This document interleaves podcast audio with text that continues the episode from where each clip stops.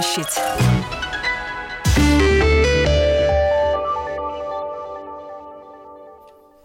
Это Домская площадь на волнах Латвийского радио 4. Приветствую еще раз всех. У микрофона Анастасия Ружанская. Давайте продолжим. 23 и 24 февраля в Вильнюсе пройдет 12-й форум «Свободной России». И прямо сейчас а, выходим а, на связь а, с соучредителем форума. Иван Тютрин с нами на прямой телефонной связи. Иван, доброе утро. Приветствую вас. Доброе утро. Итак, э, расскажите, пожалуйста, нам подробнее о программе форума, какие основные мероприятия пройдут э, в рамках этих двух дней. Ну, э, понятно, что форум изначально, когда задумывался, был приурочен ко второй годовщине полномасштабного вторжения России в Украину. После акта агрессии российской форумы «Свободной России» не проводились, проводились антивоенные конференции, в том числе конференция в Риге в марте прошла 23 года. Значит, ну, программа так вводится, э, значит, включает в себя несколько направлений. Во-первых, э, большая война, которая не, не заканчивается э, в Европе. Это повод вообще обсудить текущее положение вещей, обсудить стратегию российской оппозиции в этой ситуации. Понятно, что, конечно, трагическая гибель Алексея Навального тоже Э, повлияет на программу. Очевидно, что эта тема будет э, обсуждаться, рефреном проходить э, во многих секциях. То есть будут самые разные спикеры. Показательно, что форум «Свободной России» пожалуй, единственная площадка российской оппозиции, на которой готовы выступать украинские эксперты, в частности, будет Александр Матвейчук, Нобелевский лауреат украинский, еще ряд экспертов украинских. Э, завтра на утро запланирована церемония э, возложения цветов э, у памятника политическим жертвам путинского, советского и путинского режима. Понятно, что это тоже будет приурочено гибели Навального. Но, ну, в общем, предстоит два дня достаточно плотной работы. Вчера работа уже началась, но она такая внутренняя была для форума. Собирались представители региональных отделений, в том числе латвийское а, отделение присутствовало на мероприятии. То есть, в общем, все как обычно.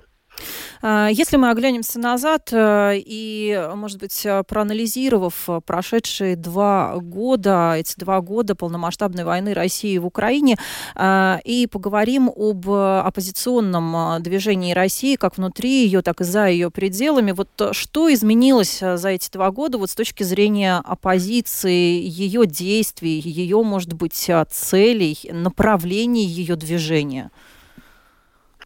Ну, я думаю, что уже два года назад э, можно было фиксировать, что возможностей у российской оппозиции внутри России очень мало. А за эти два года так окончательно можно а, отметить полную зачистку политического пространства. Теперь российская оппозиция внутри страны может находиться только за решеткой. А, поэтому сейчас э, оппозиция за рубежом, это в принципе тождественно понятию российской оппозиции. За эти два года произошло некое идеологическое единение. Дело в том, что с момента аннексии Крыма и начала военных действий в 2014 году России против Украины э, значительная часть э, российской оппозиции, в общем, эту тему не касалась. Был крымский консенсус, говорить о том, что Крым украинский многим было невыгодно, и только после э, вторжения в феврале 2022 года российского произошла консолидация позиций в той части, что практически все крупные э, группы российской оппозиции признали э, территориальную целостность, выступают за деоккупацию территории в той или иной форме. Кто-то это открыто говорит, кто-то это, в общем, признает, но особо не афиширует. Практически все выступают за демонтаж путинского режима и, э, и признают этот режим нелегитимным. То есть э, в этой части э, произошло некое объединение, но если говорить о форуме «Свободной России», то он пошел дальше. Э, мы э, поддержали все виды силового сопротивления режиму и, в общем, активно выступаем за увеличение со стороны российской оппозиции поддержки э, как ВСУ, как Украины в этой войне, так и российских добровольческих батальонов которые в составе ВСУ воюют. Мы проводили аукцион, собирали на них средства, мы с ними работаем. Представители регионов примут участие в э, форуме «Свободной России» в 12-м. Поэтому э, за два года все-таки произошел достаточно серьезный шаг вперед российской оппозиции в части, э, э, в части поддержки Украины. Вы уже дали оценку э, оппозиции, то, что она собой представляет а, внутри России сегодня, отметив, что там ее практически не существует, она существует лишь за пределами России а, или, или же внутри России, но а, в тюрьме. И между тем я хочу вас спросить, вот смерть Алексея Навального, как вам кажется, может каким-то образом повлиять на это положение? Способна ли она, ну, не знаю, может быть, каким-то образом поднять этот дух или угроза настолько сегодня внутри России сильна, что ну, навряд ли удастся это сделать даже на волне, может быть, такого вот действительно гнева какого-то. Я думаю, что мы эту остановку проехали. Все-таки э, путинский режим находится уже в той фазе, когда аллергии на кровь абсолютно нет. То есть и нет никаких э, ресурсов, рычагов этому режиму противостоять. То есть он абсолютно преступный уже, если раньше хотя бы какие-то формы пытались э, э, предприниматься путинским режимом, чтобы там хотя бы видимость создать, не знаю, э, демократическое, существование демократических институтов.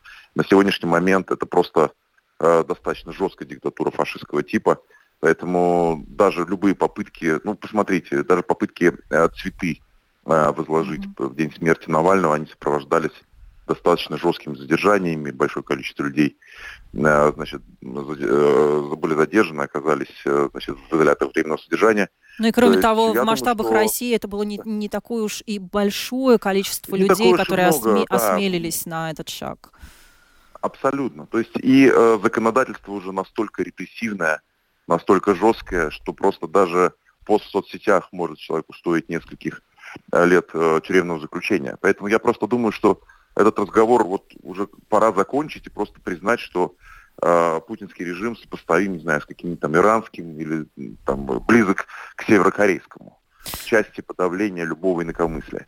Ну вот говоря Поэтому о... любая работа, да-да. Да, я хотела бы вот а, продолжить, поговорить с вами о Юлии Тихановской, супруге э, вот ныне уже покойного Алексея Навального, которая спустя э, несколько дней после кончины мужа уже заявила о том, что она э, продолжит его дело, таким образом э, официально заявив о своей политической э, карьере. Как вам кажется, вот какое значение будет иметь ее фигура? Сможет ли она, вот как сегодня много э, рассуждают, стать, э, ну, такой новой Тихановской?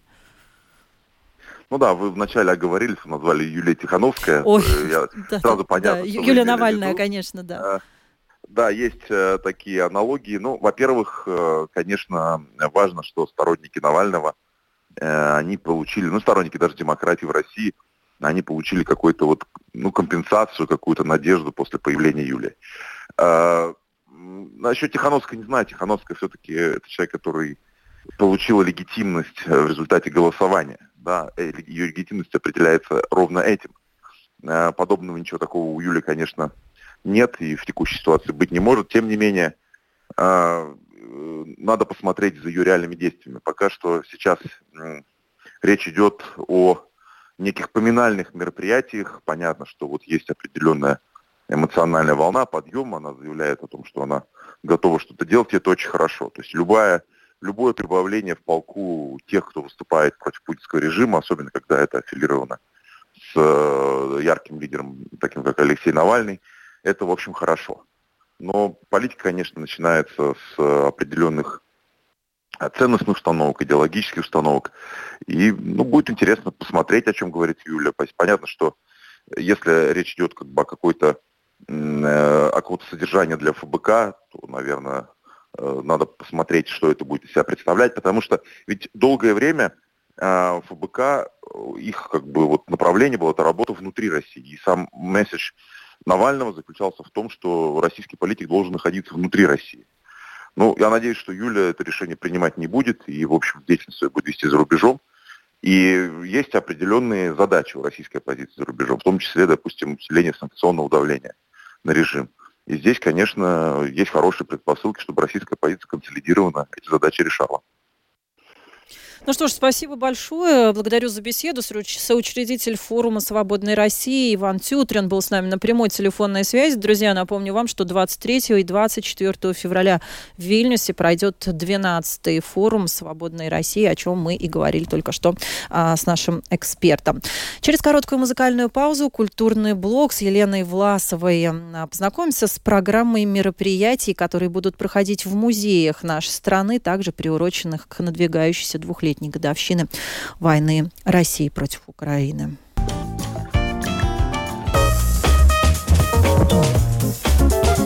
Культурный блок с Еленой Власовой.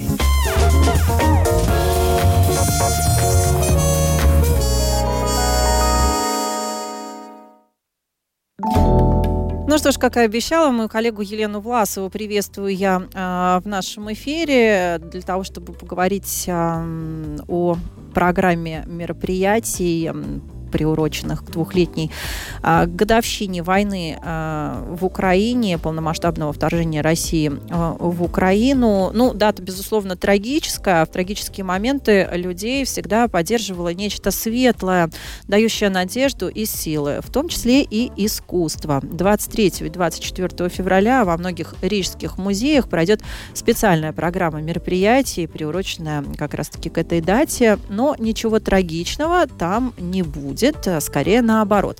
Так вот, о том, что для нас подготовили работники музеев, узнаем прямо сейчас у моей коллеги, ведущей культурного блога Елены Власовой. Елена, доброе утро, приветствую. Утро. Доброе утро, слушатели. Как меня слышно? Очень хорошо, слышим вас. Угу. Действительно, я коротко расскажу о программе, о программе, которую подготовили наши музеи. Ну, всем известно, что искусство лечит, и особенно оно эффективно, если им вы занимаетесь сами. Причем для этого не требуется каких-то особых талантов или способностей. То, что предлагают наши музеи, это прикладное искусство, и его навыки может освоить любой человек под чутким руководством профессионалов, конечно же. Итак, Латвийский национальный художественный музей э, предлагает заняться вот таким прикладным искусством, которое и, и, и радует глаз, и гармонизирует психику, и развивает мелкую моторику. Всем известно, что э, она одинаково важна и для детей, и для пожилых людей, вообще для всех людей. Основные мероприятия в музеях пройдут завтра, но уже сегодня например, в главном здании художественного музея можно посетить мастер-класс по шелкографии. Шелкография – это такая техника нанесения рисунка при помощи специальной трафаретной сетки. Раньше ее делали из шелка, отсюда и название. И вот латвийская художница Элина Браслиня создала очень красивый рисунок с подсолнухами и надписью «Слава Украине». И все желающие могут распечатать этот рисунок на каком-то принесенном из дома текстильном изделии. Это может быть футболка или толстовка, или какая-нибудь сумка-шопер. Главное, чтобы материал был из гладкой натуральной ткани. Ну, почему подсолнух, понятно, да? Ну, во-первых, это просто красивый цветок, который ассоциируется с летом, с солнцем, но еще это символ Украины. Так что если вы хотите сделать подарок какому-то близкому человеку, ну, в частности, например, украинцу, я думаю, ему будет очень приятно, то добро пожаловать на этот мастер-класс, и вы сможете распечатать этот прекрасный рисунок на каком-то своем изделии. Сегодня мастер-класс пройдет с трех часов до семи. Никакие материалы с собой приносить не нужно. Нужно принести только ту вещь, на которой вы хотите распечатать этот рисунок. И это мероприятие, как и все остальные мероприятия, приуроченные к 24 февраля, в музеях будет бесплатным. Но организаторы призывают делать пожертвования Украине э, как онлайн, так и на месте, где будут э, находиться ящики для пожертвований фонда «Зведут ЛВ». Это сегодня. Ну а главные мероприятия, конечно же, пройдут завтра.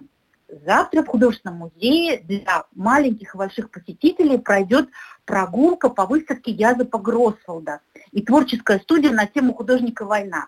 Ну, наверное, многие знают, а может быть кто-то уже и посетил, выставку одного из самых ярких латвийских модернистов Язепа Гросволда. Это был такой блестящий Дэнди, светский персонаж, который, будучи еще совсем молодым человеком, попал в окопы Первой мировой войны и стал рисовать быт простых солдат. Вот именно этой теме его творчества и будет посвящена прогулка, которую завтра проведет блестящий педагог Диана Дынна Дынна. Это вообще уникальная личность, она художница и невероятно харизматичная рассказчица, и умеет рассказывать об искусстве, в том числе маленьким, совсем маленьким детям, таким языком, который им понятен. Но это будет не просто экскурсия по музею. Вам выдадут карандаши, бумагу, и вы сможете немного поработать копиистами. То есть сделать, повторить ту или иную картину, сделать свою копию. Между прочим, в древности художники именно так и учились живописи. Садились перед какой-то работой известного мастера и создавали ее копию. А, все необходимые материалы также будут в музее, мероприятие также бесплатное, за пожертвования, так что добро пожаловать. Э, кстати, Настя, знаешь ли ты, что такое вытыканка? Я думаю, что ты знаешь, даже не догадываясь об этом. Так, это ну, название, мне кажется, украинские имеет корни, да? Вот да, вышиванка, вытыканка, запеканка. Да, это традиционное народное искусство вырезания из бумаги. Ага. Наверное, многие в детстве вырезали такие снежинки из бумаги, да, и расклеивали их по окнам. Так вот, вот это, это то же самое, да? Только это могут быть растительные орнаменты, изображения животных, людей, каких-то предметов. В Украине это орнаментальное украшение служило своего рода, ну, во-первых, стен газеты, потому что в деревне по нему можно было узнать, у кого что случилось, у кого юбилей, у кого свадьба, у кого похороны. А еще эти вытыканки служили своего рода оберегом, защищали дом от глаза. И вот такой мастер-класс по вытыканке можно будет пройти завтра в Музее декоративного искусства и дизайна, а проведет его украинская художница Дарья Калашникова. А, кстати, когда она сидела у себя дома в Киеве под обстрелами, то успокаивала нервы именно вот э, созданием ватыканок. И когда вы освоите это искусство из бумажных кружев, то можно будет сделать открытку, которую потом пошлют украинским бойцам на фронт. Мастер-класс начнется в 3 часа, а если прийти чуть пораньше, в 12 часов, то можно будет научиться делать еще текстильные брошки здесь же в музее. Все это также бесплатно, также за пожертвования пользу Украины. И, наконец, последний маршрут – это Рижская биржа, музей на Домской площади. Завтра в 12 часов здесь пройдет творческая мастерская по созданию подсолнухов. Причем из самых разных материалов, из бумаги, ткани, пластилина, старых журналов и так далее – а для вдохновения публику сначала отведут в постоянную экспозицию музея и покажут голландские цветочные натюрморты 16-17 веков. Ну а потом будут эти цветы можно будет забрать домой и вообще использовать этот навык в дальнейшем. Так что программа довольно широкая, вся она бесплатная, за пожертвования. Можно развивать свою мелкую моторику, можно научиться интересным и полезным вещам, делам и э, оттачивать потом это мастерство уже ну, в частной своей жизни. Ну что ж, Елена, большое спасибо. Елена Власова, ведущая нашего культурного блога с подробной программой о том, что предлагают музеи уже начиная с сегодняшнего дня и, конечно же, завтра основные мероприятия. И вот действительно, что любопытно и характерно, не только э, так по классике, по традиции прийти в музей и посмотреть э, на э, экспонаты, которые он предлагает, но и самим своими руками что-то создать. Еще раз благодарю Елену Власову. Ну а теперь, друзья, уступаю место в нашем эфире уже Роману Антоновичу с обзором спортивных событий. Рома, доброе утро, слышишь ли ты студию? Привет, конечно же, да. И вместе со мной еще к нам в эфир пришли наши баскетболисты. Прям вся сборная Латвии по баскетболу. Всем привет. Которая да, они накануне в Сарагосе играли, начался, э, начался период квалификации на Евробаске 2025, и команда под руководством того самого Луки Банки, Яниса Гайриса, Артурса Высоцкиса Рубиниса и Оскарса Эрнштейнса, нужно знать эти фамилии, потому что на самом деле пишется история. А, мы играли накануне а, со сборной Испании. Это четырехкратный чемпион Европы, это двукратный чемпион мира, и мы вчера выиграли 79-75. А, я не такой эмоциональный, потому что я вчера все эмоции растерял. А, и вот эта игра, она, она а, привлекала внимание и по ту сторону океана, на самом деле, потому что, забегая вперед, скажу, Кристоп Спорзендис смотрел этот матч, даже фотографировал телевизор и в своей соцсети выставлял, еще и комментарии там добавлял. Вот. И печальные лица испанских баскетболистов были, потому что а, красивый баскетбол Луки Банки, то есть итальянские вот эти веяния и э, латвийский, э, латвийская сила наших баскетболистов, все это вместе, такое сочетание невероятное а, создает. Так что даже суперзвезда хозяев Рики Рубио был в некотором э, недоумении, что же на самом деле происходит на паркете, потому что наша команда практически всю игру э, находилась в роли лидера. Испанцы нас догоняли. Вдумайтесь только, да, многократные чемпионы мира и Европы догоняли сборную Латвии на своем родном паркете. Что-то невероятное. Потрясающе. Ну, да, были моменты, когда Красная Фурия все-таки встряхивалась, и там э, некоторые у них были серии из точных трехочковых бросков, но, тем не менее, в принципе, практически э, ну, подавляющую часть 40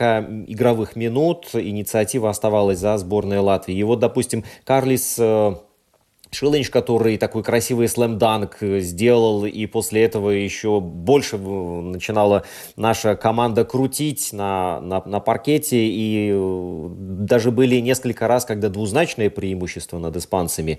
Вот. Э, не думайте, что все было так гладко. Я описываю, конечно же, да, э, делая акцент на достижения наших баскетболистов, но проблемы для нашей команды создавала агрессивная испанская защита. То есть испанцы, если у них не получалось в атаке, то, по крайней мере, они защищались так, что очень сложно было порой э, пройти в краску. Это вот э, та самая разукрашенная часть под кольцом паркета. И, э, пожалуй, там наша команда очень много ошибок допускала, аж целых 14. Да? Вот испанцы теряли мяч таким образом под Э, кольцом всего 4 раза, да, и тем самым они компенсировали низкую точность бросков. В общем, э, догонять соперников у них э, такая попытка была, но сборную Латвии догнать им так и не получилось. Был один эпизод, когда вот 57-57 красовалось на табло, но потом как-то быстро Лукабанки моментальную какую-то точечную перестановочку сделал, шепнул слово другое там Родиону Куруцу, Рихардсу Ломашсу, и сначала первый берет под подбор красивый, потом второе трехочковый забрасывает и уже пятиочковое преимущество. В общем, а, такой ход событий заставлял испанцев нервничать, чувствовать не в своей тарелке, вот, и они а, очень дискомфортно так проводили этот матч. Ну а вишенкой на торте во вчерашней игре стал дальний бросок Яниса Тима. Именно за ним остались вот эти а, победные очки, когда наша команда вот прямо до финального свистка, конечно же, все на нервах было, но он забросил, было точно, и я поздравляю всех с этой победой победы. Да, это только начало в квалификации, но, тем не менее, очень красивое начало против сборной Испании. У нас впереди еще Словакия, у нас впереди еще будет э, э, Бельгия, и у нас впереди еще э, много интересных игр. Так что совсем скоро уже будем играть против словаков э, здесь у себя дома. Ну что ж, большое спасибо. Ром, ждем с нетерпением а, вновь продолжение нашего баскетбольного сериала. А, Роман Антонович а, с новостями спорта, с обзором спортивных событий в программе «Домская площадь» на Латвийском радио 4.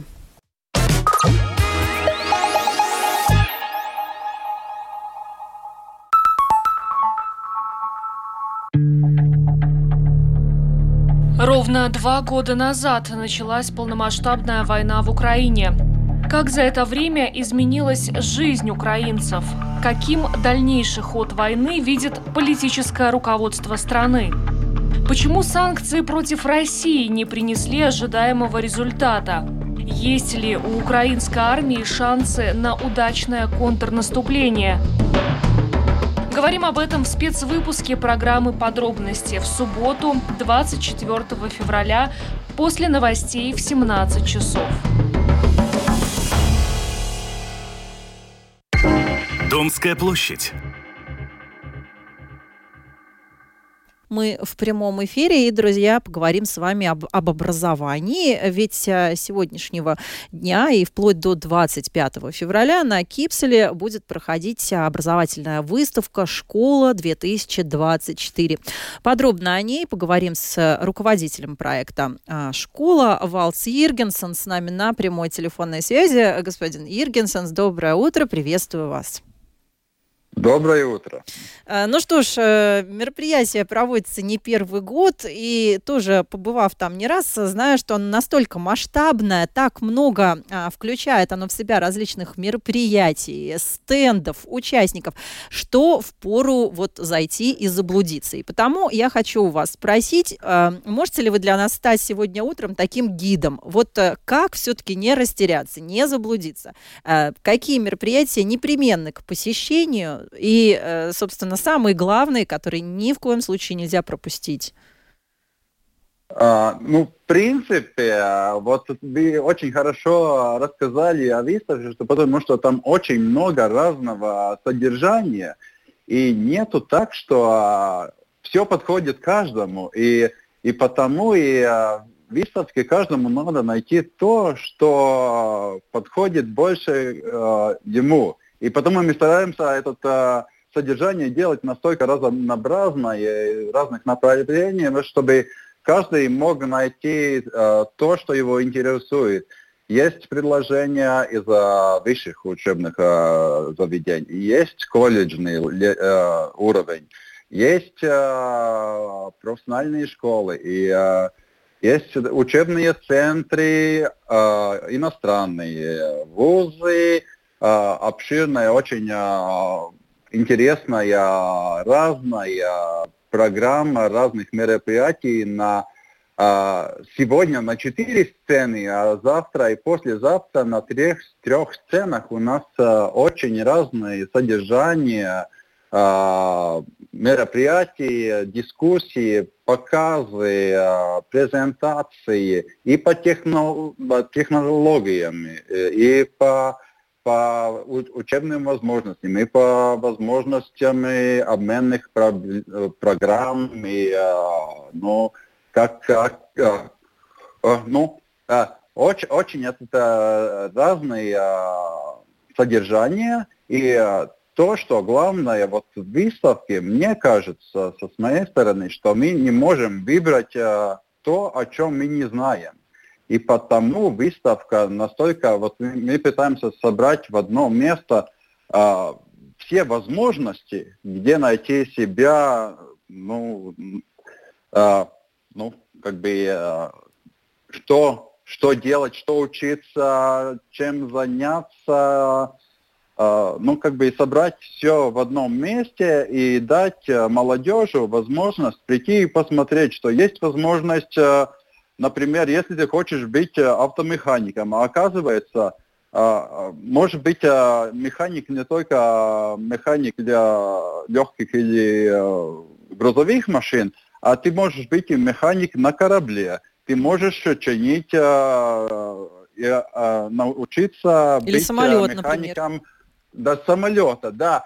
А если мы это не знаем, мы не можем выбрать, а может быть это точно то, что, в принципе, нам для души самое, самое близкое, потому что э, я думаю, что каждый должен э, делать то, что ему дает, э, ну, что нравится, и что как ты, ты доволен тем, что ты делаешь, и результатами своей работы. Это без разницы. Ты ну...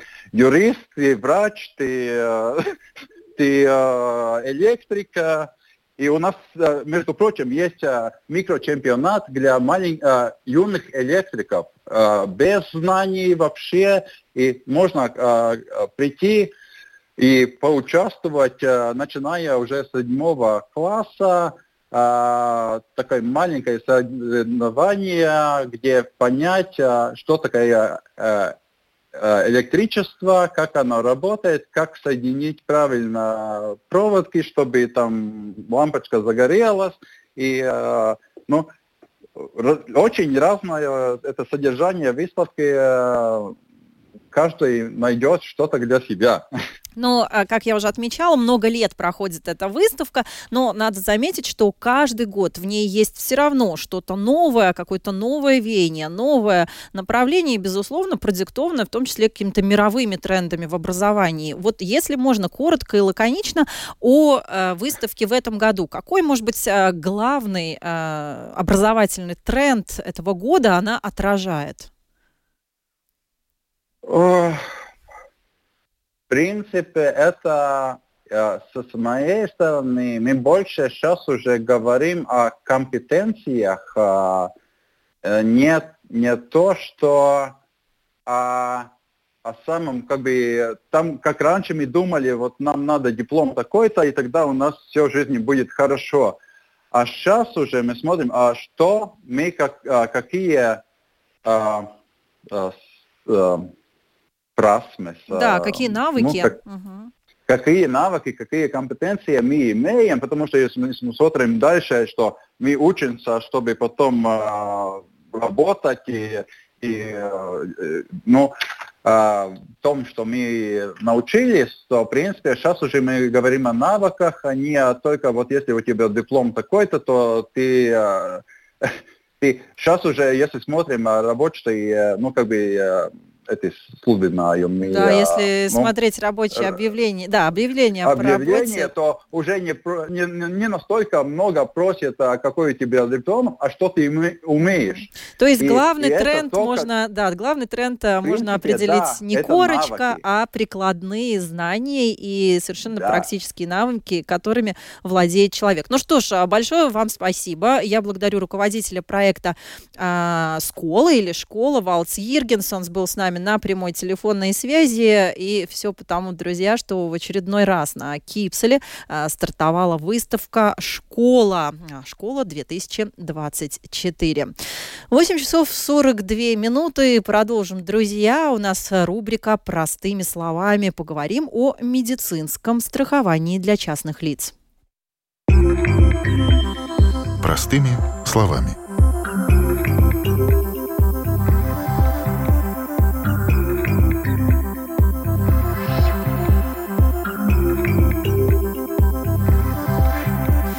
Ну что ж, друзья, э, как известно, подавляющая часть а, полисов страхования здоровья человека являются корпоративными. Это значит, что ими обеспечивает предприятие, где работает человек. А что делать тем, кому, может быть, а, не так повезло, и фирма, где трудится человек, страховку не предоставляет? Можно ли ее приобрести самостоятельно, как частному лицу?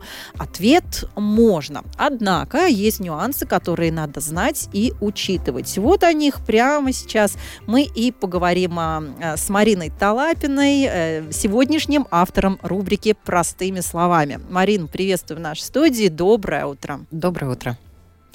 Итак, э, как все-таки э, выбрать компанию страхования? Можно ли застраховаться, если нигде не работаешь? Как мы поняли, можно, но как это сделать? И можно застраховаться, и можно выбрать, но есть нюансы, как ты уже сказала, и давай, наверное, тогда с ними будем разбираться. Как нам рассказали в Ассоциации страховщиков, э, компаний которых можно застраховать, э, может застраховаться физическое лицо, э, всего три. Брокеров, конечно, гораздо больше. Это такой очень удобный вариант, на мой взгляд. Ты можешь обратиться к брокеру, она э, или он, специалист, может проанализировать ситуацию, что предлагают разные компании. У многих брокеров есть свои скидки на эти же страховые полисы, поэтому это, как правило, очень выгодно. А, поэтому можно обращаться напрямую в компании, можно самому анализировать ситуацию на рынке, можно через брокеров узнавать и тоже страховаться. Также есть возможность страхования в компаниях и на предприятиях, но только если кто-то из ваших близких там работает. Вас могут застраховать как члены семьи, как родственника. Вот. Об этом нам рассказал президент Латвийской ассоциации страховщиков Янис Абашин. Давай послушаем. Если таких родственников нет, просто зайти в какое-то предприятие и сказать, что я буду к вам э, присоединяться, но никто вас э, не будет брать просто так с улицы, потому что, во-первых, надо понимать то, что вы со своей страховкой или со своим, скажем, так страховым поведением или в зависимости от того, сколько у вас будет выплат, вы можете влиять на портфель этой компании. Тогда уже в следующем году, если этот портфель был для страховой компании убыточный, конечно, в следующем году страховка для этой компании будет э, дороже. Так что без каких-то знакомых или родственников кому-то присоединиться, но вряд ли. Другой выход – это просто покупать эти полисы, которые для для физических лиц, но там надо учитывать то, что в Латвии таких полисов э, немного. Я думаю, что где-то немножко больше двух тысяч всего. И от общего э, рынка страхования здоровья вот эти полисы физических лиц, этот объем меньше 1%. То есть 99% это корпоративные полисы. И физическую страховку здоровья для физических лиц, в принципе, на данный момент предлагает всего три компании – три страховые компании, ну и с ними тогда надо и связаться, и кого-то из них выбирать. Человеку, у которого нет возможности купить корпоративный полис или быть участником корпоративного полиса. Как мы уже сказали, и как сказал Янис Абашин, э, таких компаний всего три. Это компания IF, Compensa Life и Ergo, э, компании, у которых можно э, застраховаться физическим лицам, получить медицинскую страховку. И тут, конечно, на самом деле, это, будем честны, это больной вопрос для Латвии, тянется достаточно давно, и даже если, например, вы являетесь корпоративным клиентом, не всегда это выгодно застраховать своего родственника, да, это достаточно дорогое удовольствие, и тут надо думать и взвешивать свои возможности. А, но, тем не менее, это сделать можно. Что интересно, а, вот э, для меня было удивительным, что полис страхования здоровья стоит от 90 евро Э, в год, да, 7-9 евро в месяц, это самый такой, ну, минимальный объем э, услуг, который будет оплачен, там, поход, э, э, взнос. Но для частного прошу, лица, Для да? частного для лица, лица, да. И полис с более широкими возможностями, он будет уже стоить, начиная от 300 евро в год, соответственно, в среднем от 25 евро в месяц. Точную цену полиса определяются индивидуально после рассмотрения заявления и то, к чему стоит быть готовым, цены на страховки могут вырасти. И э, это, с одной стороны, абсолютно логично, да, и к этому надо готовиться не только, конечно, физическим э, лицам, да, они, если они вырастут, то они вырастут э, для всех. Эту мысль нам также подтвердил президент Латвийской ассоциации страховщиков Янис Абашин. Насчет э, физических лиц это, ну скажем, это индивидуальное решение. Растет там цены или нет, это не могу сказать. Но то, что это действительно так может быть, потому что надо учитывать то, что инфляция в сфере здравоохранения ну, довольно серьезная. Из года на год э, в среднем даже по статистике статистическим данным э, цены в сфере здравоохранения на 10% за год э, где-то в среднем поднимаются. Так что я бы не удивился, что эти индивидуальные э, страховки для физических лиц тоже дорожают. Ну, есть повод, скажем так. Это, наверное, так и какое-то время еще будет и в будущем. Ну, э, как мы поняли, цены э, очень сильно варьируются, и некоторые полисы стоят действительно дорого, но тут, наверное, такой вопрос простой математики. Насколько, э, насколько окупится тебе этот полис, и вот как понять, когда все-таки следует застраховаться, и когда это будет действительно выгодно? Очень хороший вопрос. Все, конечно же, индивидуально, то, что касается цены, да, и надо учитывать несколько моментов. Во-первых, то, что страховка для физических лиц будет, как правило, дороже на одного человека, э, в отличие, если страхуют корпоративного клиента, где много сотрудников, поскольку риск распределяется на всех сотрудников, да. И э, также надо учитывать, когда человек страхует, потому что в последний момент этого сделать нельзя. Надо еще понимать то, что вот эта индивидуальная страховка, она всегда будет э, немножко дороже, чем корпоративная страховка, потому что корпоративная страховка, это, скажем так, это ваш риск э, соединяется со всем риском всего коллектива, и можно так сказать. Если вы покупаете индивидуальную страховку, то эта индивидуальная страховка, страховая компания смотрит на вас индивидуально, насколько вы болеете, болезненные, не болезненные, болезненные, хронические болезни, не хронические болезни. И цена устанавливается для вас индивидуально. Так что она, принципе, эта цена, она всегда, индивидуальная цена, она в среднем, ну, я бы сказал, немножко дороже, чем эти корпоративные цены. Ну и, соответственно, она, если ты будешь страховаться на следующий год, если ты не такой болеющий пациент, да, то она может быть и дешевле, да? Конечно, конечно, может быть дешевле. Но надо учитывать то, что, во-первых, я бы сказал, страхованием здоровья надо думать э, заранее. Не надо покупать страховку э, или пытаться купить страховку, если вы знаете, что вам через месяц э, предстоит э, операции. Тогда уже поздно. То есть страховать дом, когда один угол дома уже горит, ну, не получается. И надо также понимать, что э, само оформление э, страхового полиса займет э, ну, где-то в среднем две недели да, от момента, когда рассмотрено заявление, когда с вами свяжутся, узнают все нюансы. И тут тоже важно для людей, какого возраста возможно страхование здоровья. Тут тоже есть ограничения. Некоторые компании предлагают полисы от одного года до 60 лет с возможностью продления его до 65-летнего возраста. Есть компании, которые предлагают полисы для физических лиц до 70 лет. Да, и э, представитель страховой компании может захотеть убедиться, что страхуемый лицо не является, например, лицом, чья работа связана с взрывчатыми веществами или же представителями других профессий, ну, связанных да, да, с повышенным профессий. риском. Да, это э, спасатели, пожарные.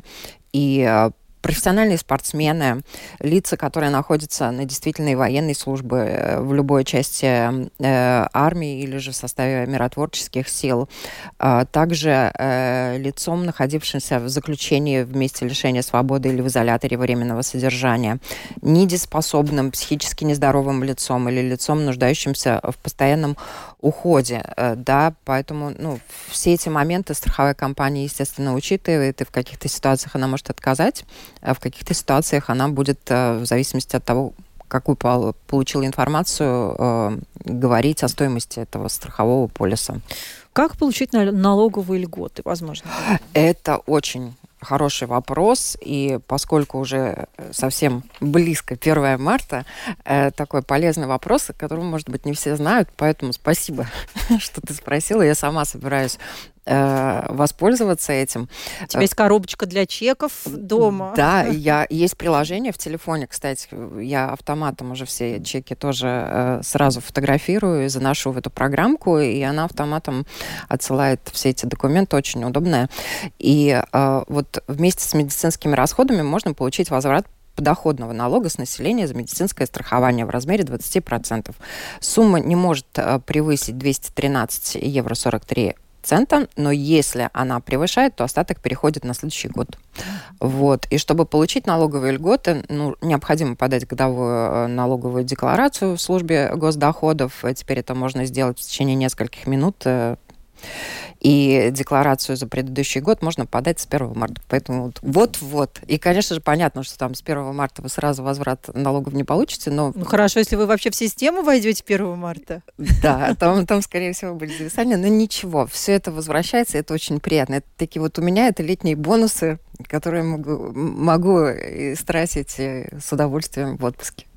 Ну что ж, э, спасибо большое моей коллеге Марине Талапиной. Э, сегодня она, э, так сказать, представляла рубрику «Простыми словами» в программе «Домская площадь». А мы говорили о медицинском страховании для частных лиц. Оно возможно, друзья, но у него есть свои различные нюансы и особенности, вот которые мы и обсудили с Мариной Талапиной.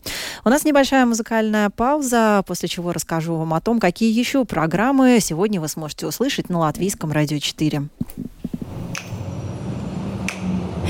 Я бачу навколо усміхнені очі,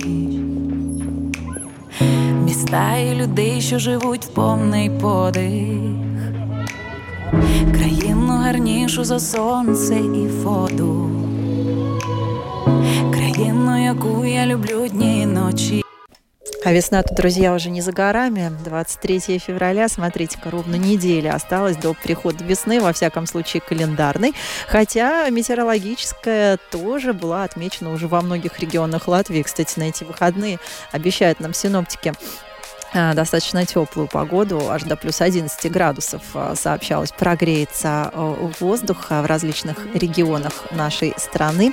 Ну, если быть точнее, то говоря о сегодняшнем дне, пятница, она будет пасмурная, ветреная, дождливая, прогнозирует нам латвийский метеоцентр. Ну, в последний рабочий день этой недели по всей стране небо в основном будет затянуто облаками, которые временами будут проливаться дождем. В первой же половине дня продолжится и порывистый ветер. Но после полудня он ослабнет. Максимальная температура сегодня плюс 7 градусов. В Риге сегодня тоже будет пасмурно, временами будет идти дождь, и ветер тоже сегодня достаточно сильный, до 15 метров в секунду. Ну, в Риге максимально сегодня плюс 6. Ну, друзья, собственно, мое время в эфире потихонечку истекает, но, как всегда, э, я еще проанонсирую, прежде чем попрощаться, проанонсирую те программы, которые выйдут в эфир Латвийского радио 4 сегодня, в пятницу, 23 февраля. В 9.05 внешний вид с Алисой Орловой, хозяйка гималайских персов а, Вероника Демина-Лурье а, станет э, героем рубрики «Внешний вид» с Алисой Орловой. В 11.05 живая история. Знаете ли вы, откуда в Харькове дома в стиле югенстиля?